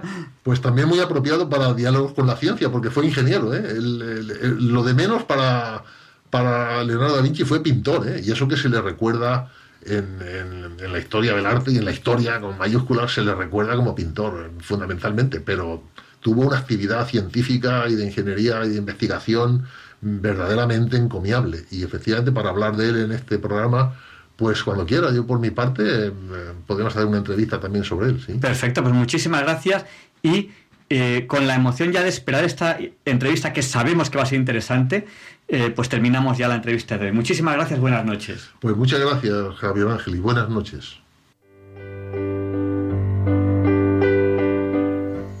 Disfruten de este Ave María en arameo, porque a continuación, en Diálogos con la Ciencia, siendo ya viernes, quédense con nosotros, solamente les queda un día por madrugar, viernes 10 de mayo de 2019, Luis Antequera nos explicará por qué hoy no es un día cualquiera. Pero antes, escuchen este Ave María en arameo, la lengua con la que nos transmitió su mensaje Jesús.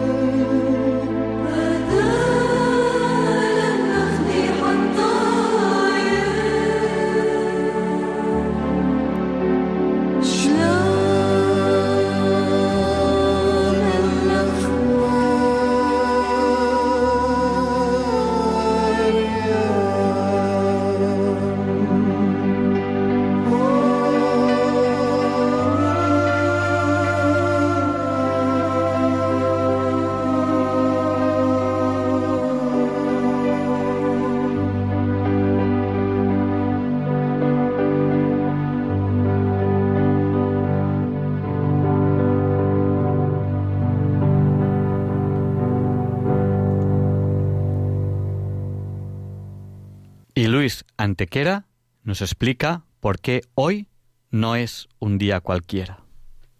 It's a lovely day today, and whatever you've got to do, I'd be so happy to be doing it with you.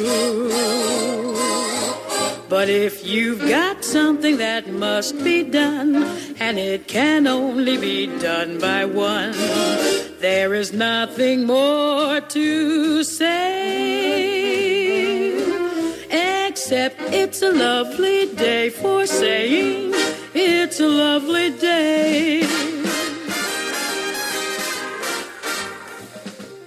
No, Javier Ángel, no directos compañeros de diálogos con la ciencia, no, queridísimos oyentes de Radio María, claro que no es un día cualquiera, ningún día es un día cualquiera y este 10 de mayo que nos disponemos a comenzar hoy tampoco, porque en fecha tal pero del año 70, el general romano, luego emperador, Tito, hijo del también emperador Vespasiano, inicia el ataque contra la tercera muralla de Jerusalén en una guerra que terminará con la destrucción del templo de la ciudad, uno de los edificios más magníficos de todo el imperio, agrandado por los Herodes y con la derrota de los rebeldes judíos. En el capítulo siempre fecundo de los descubrimientos y fundaciones españoles en América, en 1503 Cristóbal Colón descubre las islas que bautiza como Islas Tortuga, por la gran cantidad de ellas que en ella haya. Y es un día importante para los grandes monumentos del mundo, pues en 1508, a petición del Papa Julio II, Miguel Ángel Buonarroti inicia la decoración de la Capilla Sixtina, 500 metros cuadrados de muro, trabajo que terminará sin ayuda alguna en cuatro años. Hay pintores de brocha gorda que habrían tardado más, dando vida a más de 300 figuras. Y en 1720 el arquitecto español José de Churriguera, máximo exponente del plateresco español, inicia la construcción de la Plaza Mayor de Salamanca.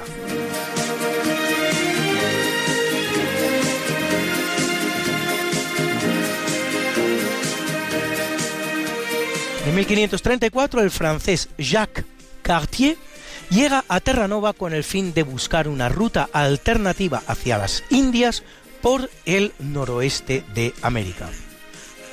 En 1612 en India, el emperador mogol Shah Jahan I se casa con la que es su cuarta esposa, Mumtaz Mahal.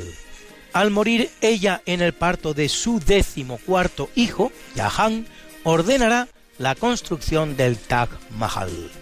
En 1774, muerto Luis XV, sube al trono francés Luis XVI, cuyo reinado vendrá marcado por la Revolución Francesa y por su propia muerte en la guillotina en 1793. Y en 1824 se abre al público en Londres la Galería Nacional, una de las grandes pinacotecas del mundo.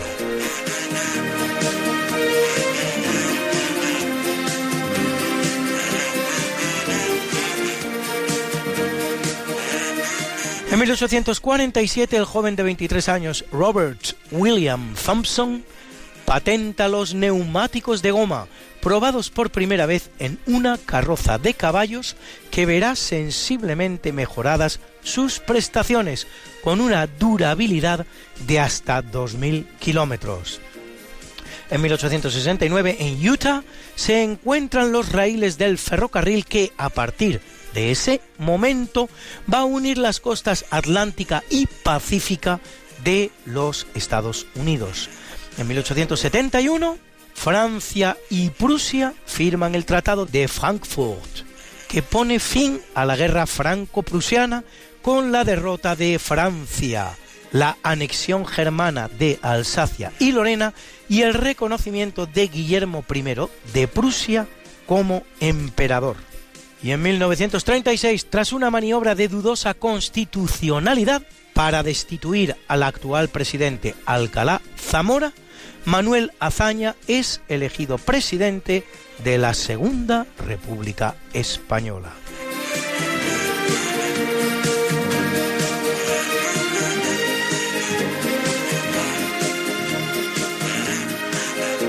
En 1941, el número 3 del Partido Nacional Socialista Alemán Rudolf Hess, se lanza en paracaídas sobre Escocia a unos 30 kilómetros de la residencia del duque de Hamilton, a quien ha conocido durante los Juegos Olímpicos de Berlín. Su objetivo, ganar al Reino Unido para la guerra contra la Unión Soviética, recién invadida por los alemanes. Apresado y confinado en la Torre de Londres, será juzgado años después en Nuremberg y condenado a cadena perpetua, que cumplirá hasta el último de sus días. Y en 1960, el submarino atómico norteamericano Tritón realiza la primera circunnavegación del globo bajo el agua y sin salir a la superficie.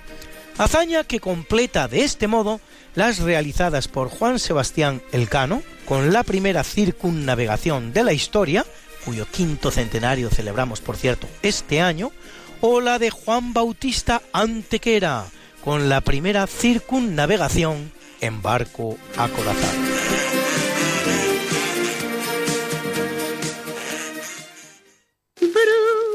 Bruna, nació María y está en la cuna, nació de día, tendrá fortuna. Por dar a la madre su vestido largo y entrar a la fiesta con un traje blanco y será la reina cuando María cumpla 15 años. Te llamaremos Negra María, Negra María que abriste los ojos en carnaval. En el capítulo del natalicio en 448 a.C., según dicta alguna tradición, en Kapilavastu, en Nepal, nacería Siddhartha Gautama, más conocido como Buda o el Iluminado, príncipe fundador de una religión de tipo ascético llamada budismo que practican hoy unos 500 millones de fieles. En 1697, Jean-Marie Leclerc, considerado fundador de la Escuela Francesa de Violín, autor de varias sonatas y de la ópera Sheila y Glaucus.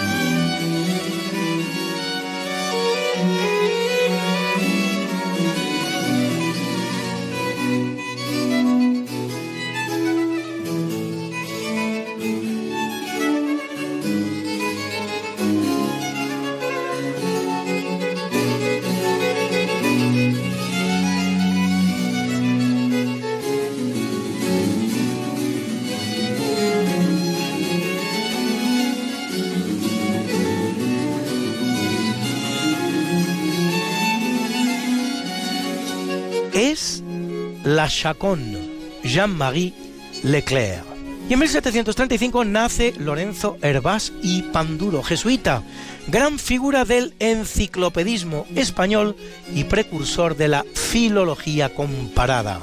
En 1760, Claude Joseph Rouget de Lille, oficial francés que compone Le Chant de Guerre pour l'armée du Rhin, canto de guerra para el ejército del Rin, que va cantando el batallón de los marselleses cuando entra en París en 1792, rebautizado como La Marsellesa y convertido en 1879 en himno nacional de Francia. En 1843, Benito Pérez Galdós, escritor español representante del movimiento de la novela realista, de cuya obra destacan sin duda los episodios nacionales, colección de 46 novelas históricas y de novelas como Fortunata y Jacinta o Doña Perfecta. En 1878, Gustav Stresemann, canciller de Alemania, Nobel de la Paz 1926, por su persistente trabajo en pro de la paz en Europa, que le llevará a firmar con Francia después de la Primera Guerra Mundial el acuerdo Stresemann-Briand, un intento que por desgracia se verá frustrado después conduciendo el nuevo clima creado a la Segunda Guerra Mundial. Y en 1899, Fred Astaire, actor, bailarín y cantante estadounidense, que junto con Ginger Rogers formará el dúo de bailarines más recordado de la historia del cine.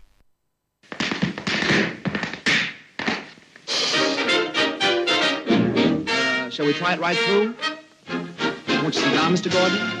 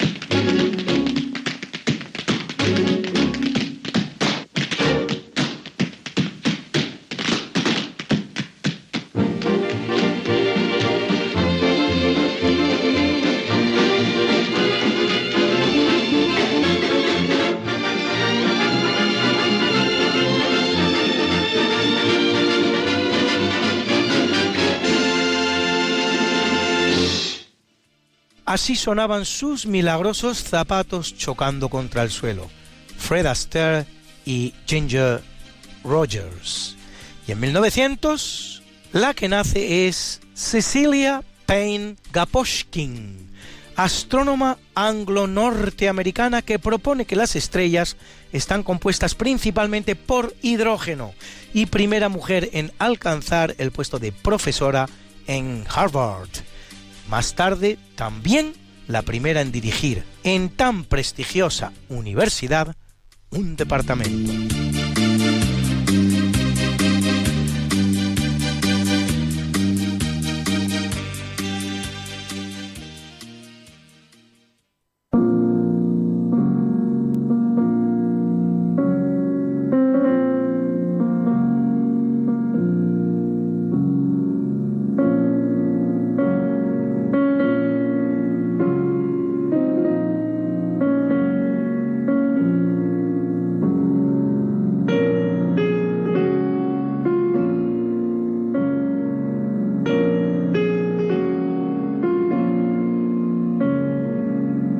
Capítulo del obituario muere en 1482 Paolo dal Pozzo Toscanelli, matemático y astrónomo italiano que en 1474, en una carta con un mapa adjunto, expone su proyecto de llegar a las islas de las Especias, Molucas y compañía, navegando hacia el oeste al médico portugués Fernando Martins de Roriz, al que el rey Alfonso V de Portugal había pedido su parecer sobre el tema. Carta de la que tiene conocimiento un enigmático navegante por nombre Cristóbal Colón, que acabará ejecutando el proyecto gracias al apoyo de los reyes católicos y de los hermanos Pinzón, encontrándose en el camino un continente, nada menos que un continente, América, del que con toda justicia pasa por ser su descubridor.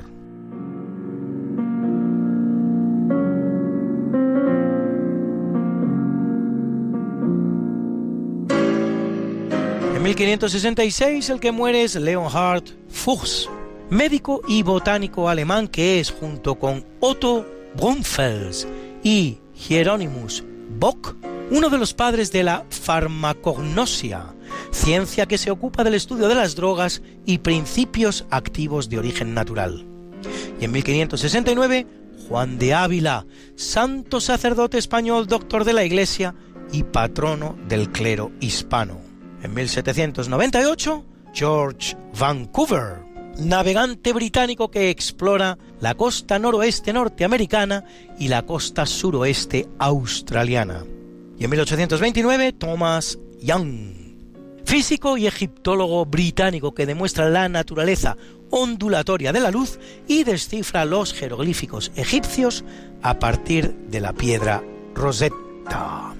En 1930, Julio Romero de Torres, pintor español que pintó la mujer morena, aquella que daba su preciosa espalda al billete de 100 pesetas. ¿Se acuerdan ustedes?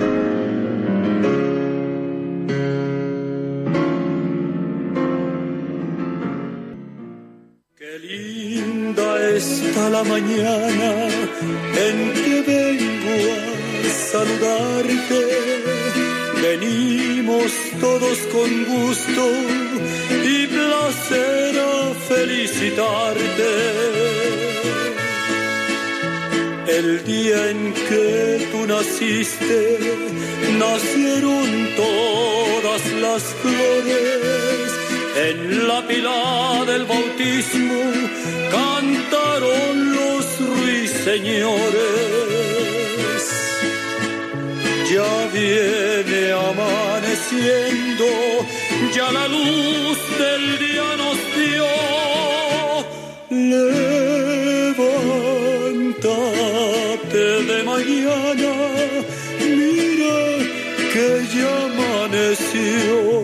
Felicitamos hoy al físico estadounidense George E. Smith, Nobel de Física 2009 por su invención del sensor CCD, Charge Couple Device, dispositivo de carga acoplada en español o circuito integrado con un número determinado de condensadores enlazados, cada uno de los cuales puede transferir su carga eléctrica a los que estén a su lado. Que cumple nuestro sabio hoy 89. Felicidades al sabio y al gran tenista español Manolo Santana, pionero en España de un deporte entonces casi desconocido que, sin embargo, ha dado a nuestro país las mayores satisfacciones, el cual cumple 81. Felicidades Manolo de todo corazón.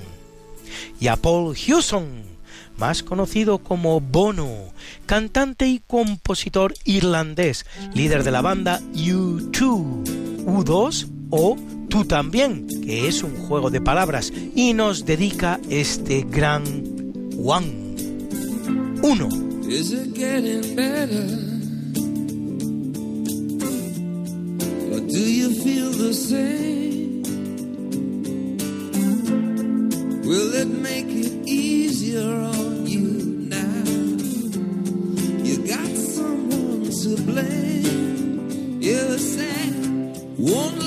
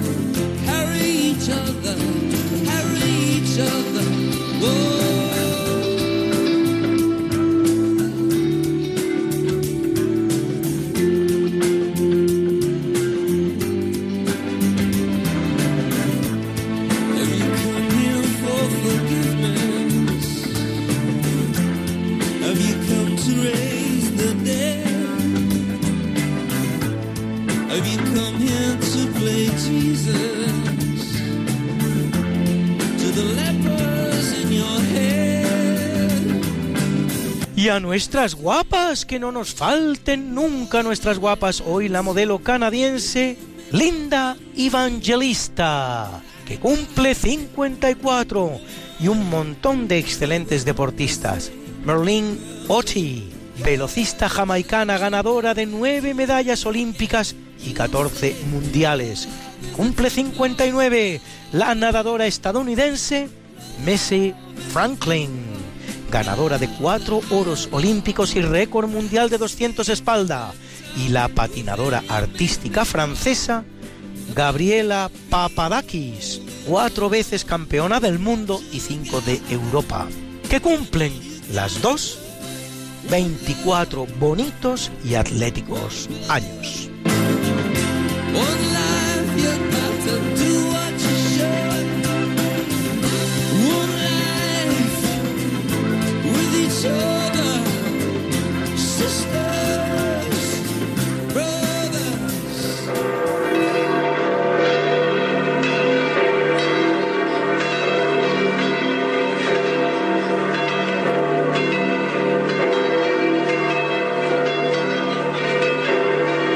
Celebra la Iglesia Católica a Nuestra Señora de los Desamparados y a Job, patriarca veterotestamentario. Patriarca veterotestamentario. A Juan de Ávila, presbítero y doctor. A Afrodisio Gordiano, Epímaco Palmacio, Simplicio Félix Blanda, Silvio Filadelfio Cirino Cuarto Quinto y Dioscórides, mártires. A Aureliano y Agatón, obispos. A Calepodio, presbítero. Y a Confesa, confesor. Hoy es el Día Mundial de las Aves Migratorias y es también el Día Mundial del Lupus, enfermedad autoinmune, es decir, aquella en la que el propio sistema inmunitario, llamado a defender el organismo, ataca, como si de un golpe de Estado se tratara, a las células y tejidos sanos, dañando distintas partes del cuerpo, desde la piel, como es lo más frecuente, a los riñones, corazón o cerebro, enfermedad que padecen en España unas 40.000 personas. Y es el Día de la Madre en países tan diferentes como El Salvador, Emiratos Árabes Unidos, Guatemala, India, Malasia, México, Omán, Pakistán, Estados Unidos, Qatar, Singapur o Chile. Y como yo sé que a muchos de ustedes les gustan estas efemérides, pues pueden ustedes consultarlas como siempre, en el medio Religión en Libertad, en la columna En Cuerpo y Alma, donde las colgamos para ustedes cada, semana, semana, Got something that must be done, and it can only be done by one. There is nothing more to say, except it's a lovely day for saying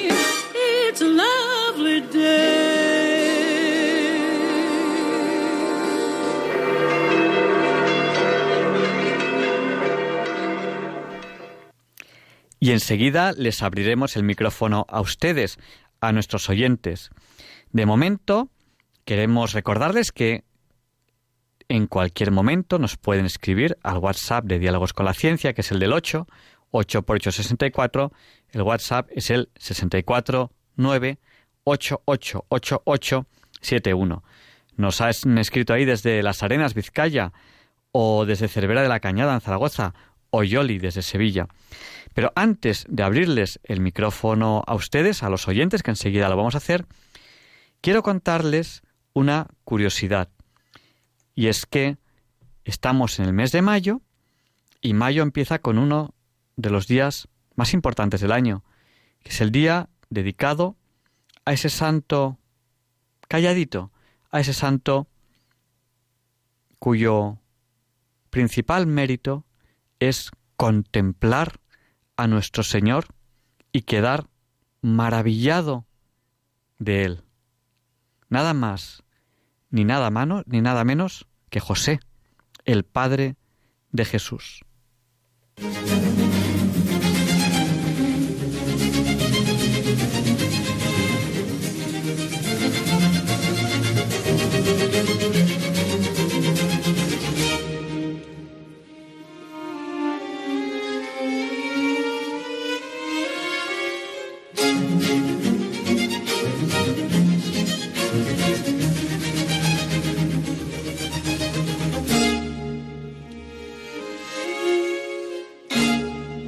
Anteayer, 1 de mayo, ha celebrado la Iglesia Católica una nueva festividad referida al que fuera Padre putativo de Jesús en la tierra, San José, bajo la advocación, en esta ocasión, de San José Obrero. Momento más que adecuado para preguntarse por la historia de la fiesta. Pues bien, la verdad es que la fiesta es bastante moderna, instituida como lo fue por el Papa Pío XII, que lo hace el 1 de mayo del año 1955 mediante un discurso que pronuncia ante los obreros reunidos aquel día en la plaza de San Pedro de Roma. El discurso es el siguiente. Aquí, en este día 1 de mayo que el mundo del trabajo se ha adjudicado como fiesta propia, nos, vicario de Jesucristo, queremos afirmar de nuevo solemnemente este deber y compromiso, con la atención de que todos reconozcan la dignidad del trabajo y que ella inspire la vida social y las leyes fundadas sobre la equitativa repartición de derechos y de deberes.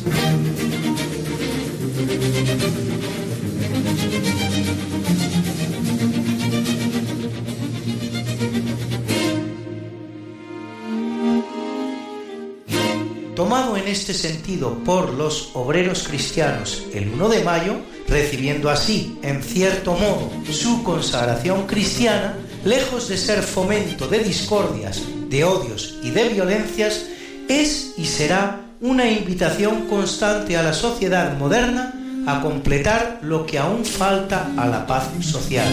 Fiesta cristiana, por tanto, es decir, día de júbilo para el triunfo concreto y progresivo de los ideales cristianos de la gran familia del trabajo. A fin de que os quede grabado este significado, nos place anunciaros nuestra determinación de instituir, como de hecho lo hacemos, la fiesta litúrgica de San José Obrero, señalando para ella precisamente el día 1 de mayo. ¿Os agrada, amados obreros, este nuestro don? Estamos seguros de que sí, porque el humilde obrero de Nazaret no solo encarna delante de Dios y de la Iglesia la dignidad del obrero manual, sino que es también el próvido guardián de vosotros y de vuestras familias.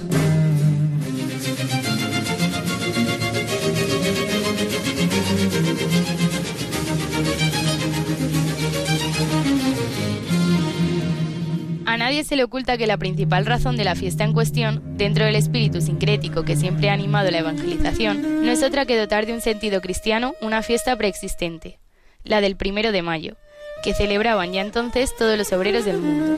Al propio pontífice no se le caen los anillos por reconocerlo.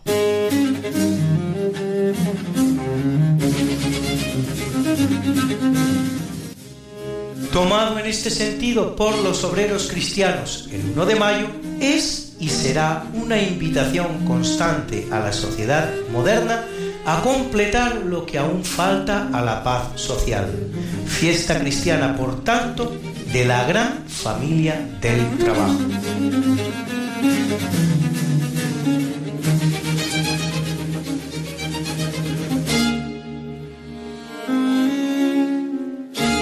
Ante lo cual, solo nos queda formularnos una pregunta. ¿Por qué el 1 de mayo es precisamente la fiesta de los trabajadores? Pues bien, desde tal punto de vista estrictamente laico, el 1 de mayo no empieza a celebrarse sino en 1890, por acuerdo de la Segunda Internacional celebrada en París. Si bien los hechos que dan lugar a él son algo anteriores y datan del 1 de mayo de 1886, fecha en la que en la ciudad norteamericana de Chicago tiene lugar la que se da a llamar la revuelta del High Market, en la que los trabajadores norteamericanos reivindicaban la jornada laboral de 8 horas. Lo cierto es que mientras la policía intentaba disolver la manifestación, fue lanzada una bomba. Detenidos ocho obreros, cinco de ellos fueron condenados a muerte y ejecutados, mientras los otros tres recibían penas de reclusión.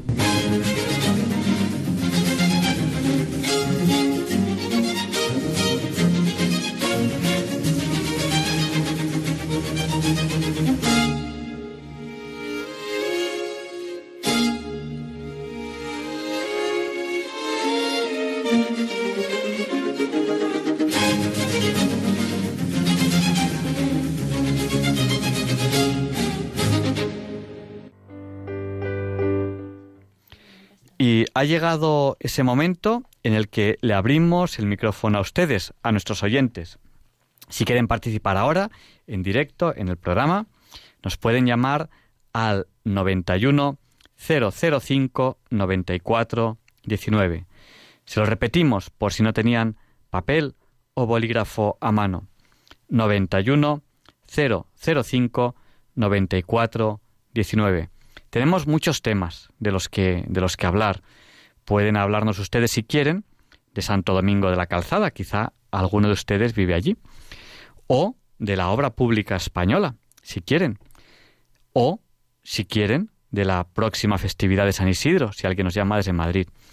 En el WhatsApp hay gente que nos ha hablado de su patrón, del patrón de su pueblo, de su ciudad. También pueden hacerlo si consideran oportuno. De cualquier tema que ustedes quieran, de ciencia, tecnología, música o actualidad. Si es un tema de ciencia y nosotros sabemos, nos pueden preguntar algo. Quizás, quizás podamos responderles. Si lo dejan para dentro de mucho rato, no nos hará tiempo y tendremos que dejarlo para otro programa. Así que, si quieren, pueden llamarnos ya. ¿Dónde? Al 91 005 94 19. 91 005 94 19. Y mientras repetimos este, este número, que lo vamos a volver a decir, eh, damos paso a esta canción que les va a gustar, que es Another Day of Sun, otro día de sol, de la alegre película La La Land. Ya saben, recibimos sus llamadas en el 91 005 94 19. No tarden, que luego queda muy poco tiempo para atenderles.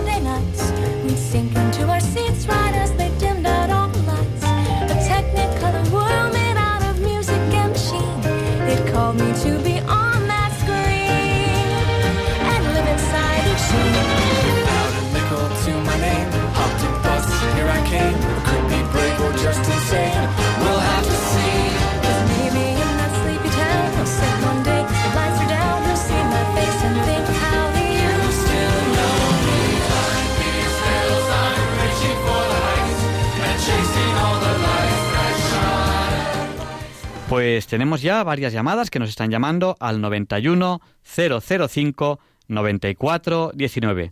Vamos a dar paso en primer lugar a María, que nos llama desde Oviedo. Buenas noches, María. El micrófono es suyo.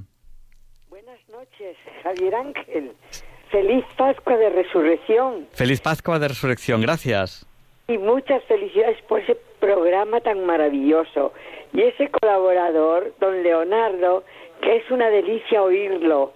¡Qué maravilla! Un abrazo muy fuerte y que nunca se acabe este programa. Muchísimas, Buenas noches. muchísimas gracias. Buenas noches. Y bueno, eh, Leonardo da mañana, da mañana una, una conferencia sobre Leonardo da Vinci. Bueno, mañana no, ya hoy, hoy viernes. Creo que es como a media tarde. Mm, Había sido fallo mío porque podía haber tenido apuntado el lugar y la hora. Y creo, creo que es en Tres Cantos, pero no lo sé. Pero lo pueden buscar en internet, que seguro que está. Conferencia sobre Leonardo da Vinci de Leonardo da Miel Pérez de Madrid. Yo, si puedo, si puedo, iré a la conferencia. Vamos a dar paso a, la siguiente llamada, que también es una, una chica que nos llama, pero no sabemos el nombre. Buenas noches. Hola, buenas noches. Díganos, díganos. Bueno, Hola, soy David. Ah, eres David, discúlpame, cre- me habían dicho que era una chica. Discúlpame, David. Di- dime, buenas noches. Eh, a mí me gusta mucho la ciencia y lo veo desde hace años Sí. y a veces se me repite Ujú. el día. Pues me alegro, me alegro que, que te guste. Y nada, el programa lo hacemos entre todos. Tú también ahora con esta, con esta llamada. O sea que nos alegramos mucho de que estés aquí con nosotros. Sí, Ah, no me gusta que digan que veréis más el futuro porque los niños, porque nosotros veremos todos el futuro. Bueno, ellos, ellos es- eh, según la naturaleza, posiblemente los niños vean un poquito más el futuro que nosotros. Nosotros lo veremos ya de otra manera. ¿Dónde estaremos? No sabemos cómo será ese lugar donde estaremos, ¿no? Pero eh, esa es nuestra fe. Lo veremos de otra manera. eh, yo no, no sabía si decir en otro lugar, porque al decir lugar parece que estamos hablando de algo, eh, de, un, de un lugar físico. Y, bueno, es algo, es algo misterioso, ¿no? Ahí está nuestra fe con conocimientos, con certitud y con, in- y con incógnitas, ¿no? Si así de, de- de bello va a ser el trascender, pero lo viviremos. Muchas gracias, David. Adiós. Gracias, buenas noches. Y vamos a dar paso a Vicente. Buenas noches, Vicente. El micrófono es suyo. dentro de 50 o 100 años, ¿qué importancia tiene el futuro? Porque el futuro es resultado del presente. Así es. El futuro es resultado del presente. Y Cristo ha resucitado. Porque Corintio 15 es San Pablo, la epístola de San Pablo a los Corintios, capítulo 15, dice, van a nuestra red, tomamos, bebamos y comemos, si Cristo no resucitó, van a nuestra red. Se siembra en tribulación y se coge como un grano de trigo, sale una espiga, se sienta pecado y sale el demonio, o Lucifer, lo quieran llamar. Se, se siembra en corrupción y sale incorrupción, porque tenemos un viaje astral. El viaje astral es la pequeña muerte de todos los días, nuestro espíritu, nuestro lugar, nada más. Muchísimas gracias, Vicente. Pues nada, aquí en Diálogos con la Ciencia estamos en ese momento en el que les estamos abriendo el micrófono a ustedes, a nuestros oyentes. Todavía queda tiempo para bastantes llamadas si ustedes lo consideran oportuno. ¿Cómo? Pues no tienen más que llamarnos al 91 005 94 19. Se lo repetimos por si no tenían papel o bolígrafo o lápiz a mano. 91 005 94 19. Si van a llamar, no tarden mucho, porque si llaman en los últimos minutos no podemos darle casi tiempo a las llamadas. Y ahora, de momento, sí queda tiempo. 91 005 94 19. Y mientras recibimos otro grupito de llamadas, les seguimos, les dejamos con esta preciosa canción Another Day of Sun, otro día de luz, otro día de sol, de la bonita película La La Land. Disfruten de esta canción.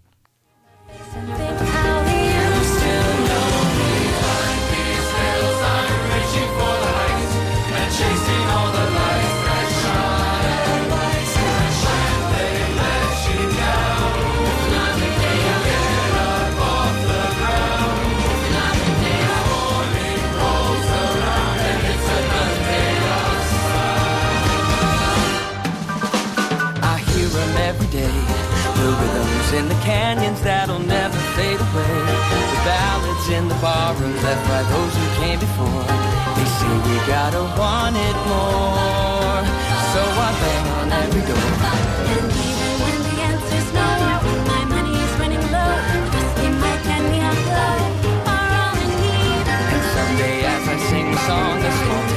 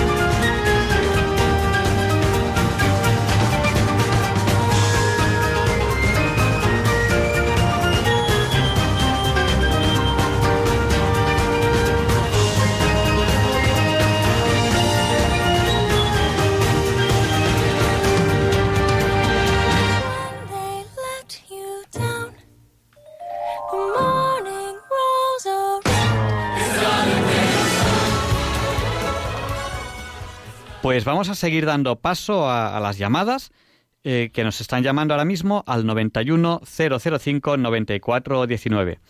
Buenas noches, ¿con quién hablamos? Eh, yo soy la señora que le he dicho que mi nombre era lo de menos, pero el programa me parece interesante y le agradezco muchísimo que repitan el, el teléfono porque me ha dado me ha dado un lugar, me ha dado tiempo de poder contactar con ustedes. ¿Qué cadena es la suya? Es, es frecuencia modulada, 96. De- ¿No es así? Depende del lugar de España donde esté usted. Madrid Eh, capital. Madrid capital. Pues mire, en Madrid capital hay cuatro frecuencias. Si está usted en la capital capital, creo que es el 96.9 y 90.7. Creo recordar que son las dos que tenemos en Madrid capital. Hay 200 frecuencias en España. Como usted comprenderá, me sé muy poquitas. No, sí, sí. Y nos pueden Bueno, escuchar en la. TDT o en Internet también, o en, o en, la- o en apps. No, en, yo- en- en el teléfono móvil también nos pueden escuchar. Bueno, pues yo es teléfono móvil, eh, sí, pero mm, bueno, pues nada, decirles que, que, que puede resultar interesantísimo, pero si esto va a terminar, eh, lo vol- volveré a, con- a contactar con ustedes mañana si Dios quiere Sí. Y, y- y no sé, espero que un poco antes que esta hora. Mire, eh, hay un teléfono de atención al oyente que si quieren cojan papel y bolígrafo, que se lo puedo dar. En, en, en este momento cojo papel y dígame. Mire, eh, llame en hora, en hora de oficina, porque ese teléfono se coge en hora de oficina, que es el 91 91 8 8 Sí, 91 8 22 Sí. 80 10. Sí. 10. Sí. Bien. ¿Me da tiempo de llamar ahora? Eh, ahora no estarán, porque es horario de oficina. Ah, bueno, de oficina me ha dicho, es verdad. Pues nada, vamos a dar Bueno, paso y a... entonces, Pues, pues, Oh, eh, sí, si usted quiere sí. preguntar por frecuencias y todo eso, pues ahí le darán toda la información que quiera. Vamos a, a- a dar paso a más llamadas si le parece bien. Sí, bueno, si me dice qué horario mañana... El, el de oficina lo normal, tampoco, de tampoco yo sé exactamente Bueno, el ¿y qué horario. cadena es la de ustedes? Simplemente eso. Radio María. Radio María, bien, me gusta. Un saludo, adiós. muchas gracias, buenas noches. Y vamos a dar paso a José. Buenas noches, José, díganos, el micrófono es suyo. Hola, José. A ver, un segundo. Bueno, pues vamos a dar paso a Cristina, que nos llama desde Granada. Buenas noches, Cristina. Buenas noches. Estoy encantada de volver a hablar con, con vosotros Nosotros también. y, y expresaros pues mm, todo mi cariño a todos, a todos los oyentes y lo que me había ayudado, sin saberlo a lo mejor vosotros, en la época que he pasado mala y para mí soy el mejor programa que hay. Siempre os he querido y os quiero siempre y soy un bálsamo. y daros un abrazo muy fuerte a todos y que os quiero. Nosotros también te queremos mucho porque además eh, nosotros eh, recordamos siempre una anécdota. Hace, bueno, ¿cuántos años hará? Siete años. Yo estaba en un viaje a Chile. Y estaba en un viaje en Chile. Hicieron un programa, eh, mis colaboradores desde aquí y yo desde Chile. Y justo nos llamaste en ese programa. Y no sé si te acordarás de la anécdota que ellos no manejaban la mesa con mucha soltura y te pasaron como tres o cuatro veces la llamada. No sé si te acuerdas de esa anécdota. Sí, bueno, no me acuerdo mucho, pero yo siempre me encontré encantada y feliz con este programa. Pues me, me alegro mucho. Y bueno, nosotros estamos contentísimos de tener un oyente tan fiel que llevas muchísimos años con nosotros. Te lo Sí, agradecemos mucho, un montón. mucho, Sí. mucho. Pero es que soy un bálsamo para el alma. Nada, vamos a dar paso ya a las últimas a las últimas Un llamadas. abrazo muy fuerte Un a abrazo todos. muy fuerte, gracias. Ya ten- nos queda muy poquito tiempo. Vamos a dar paso a María del Carmen, que le vamos a pedir que por favor que sea muy breve. Díganos, María del Carmen, el micrófono es suyo. Ver, es que he escuchado que, a, que Pío XII instituyó el día 1 como Sí. San José Obrero, Sí, Padre de Jesús, sí, ¿no? sí. Entonces, el día de San José, día 19 de marzo, Tam- eh, San José, también Padre de Jesús, es que es diferente. Eh, en, uno, en un día se celebra la festividad de San José y en, Sí. otro, y en otro día se celebra la festividad de el hecho de que San José es obrero y del Día del Padre. Y el Día del Padre Sí. es diferente. O sea, eh, eh, un día es el Día de- del Santo en general y el otro día es el Día de San José, obrero, padre. Ah, entonces, no, no, o sea, que no tiene que ver una cosa con otra. Es el mismo santo, pero un día es, el Sí. sa- un día es por el hecho de ser santo y otro día es ese, ese aspecto concreto de su vida, el ser obrero y el ser padre. Vale, muchas gracias. Muchas gracias. Feliz, felices Pascua, ¿eh? Muchísimas gracias. Y vamos a dar paso eh, a José. Si, si, si nos habla ahora, le damos paso y si no, tenemos que despedir al programa. José, ¿está usted ahí? Buenas noches. Bueno, pues tenemos ya que despedir el programa. Muchísimas gracias. José. Ah, eh, Vicente, te dejamos un minuto, por favor. Adelante. El programa es estupendo. Yo he sido orientador, orientador emérito ahora. Y tengo formación humanística y formación tecnológica, física y psicología, las dos cosas.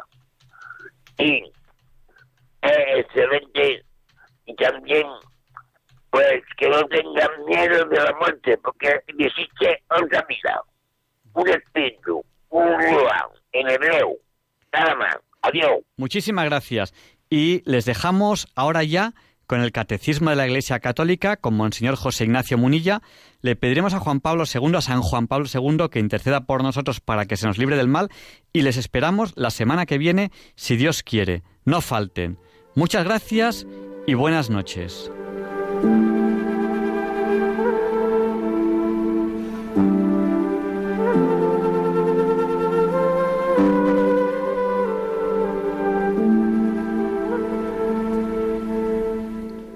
Y así concluye en Radio María el programa Diálogos con la Ciencia. Dirigido por Javier Ángel Ramírez.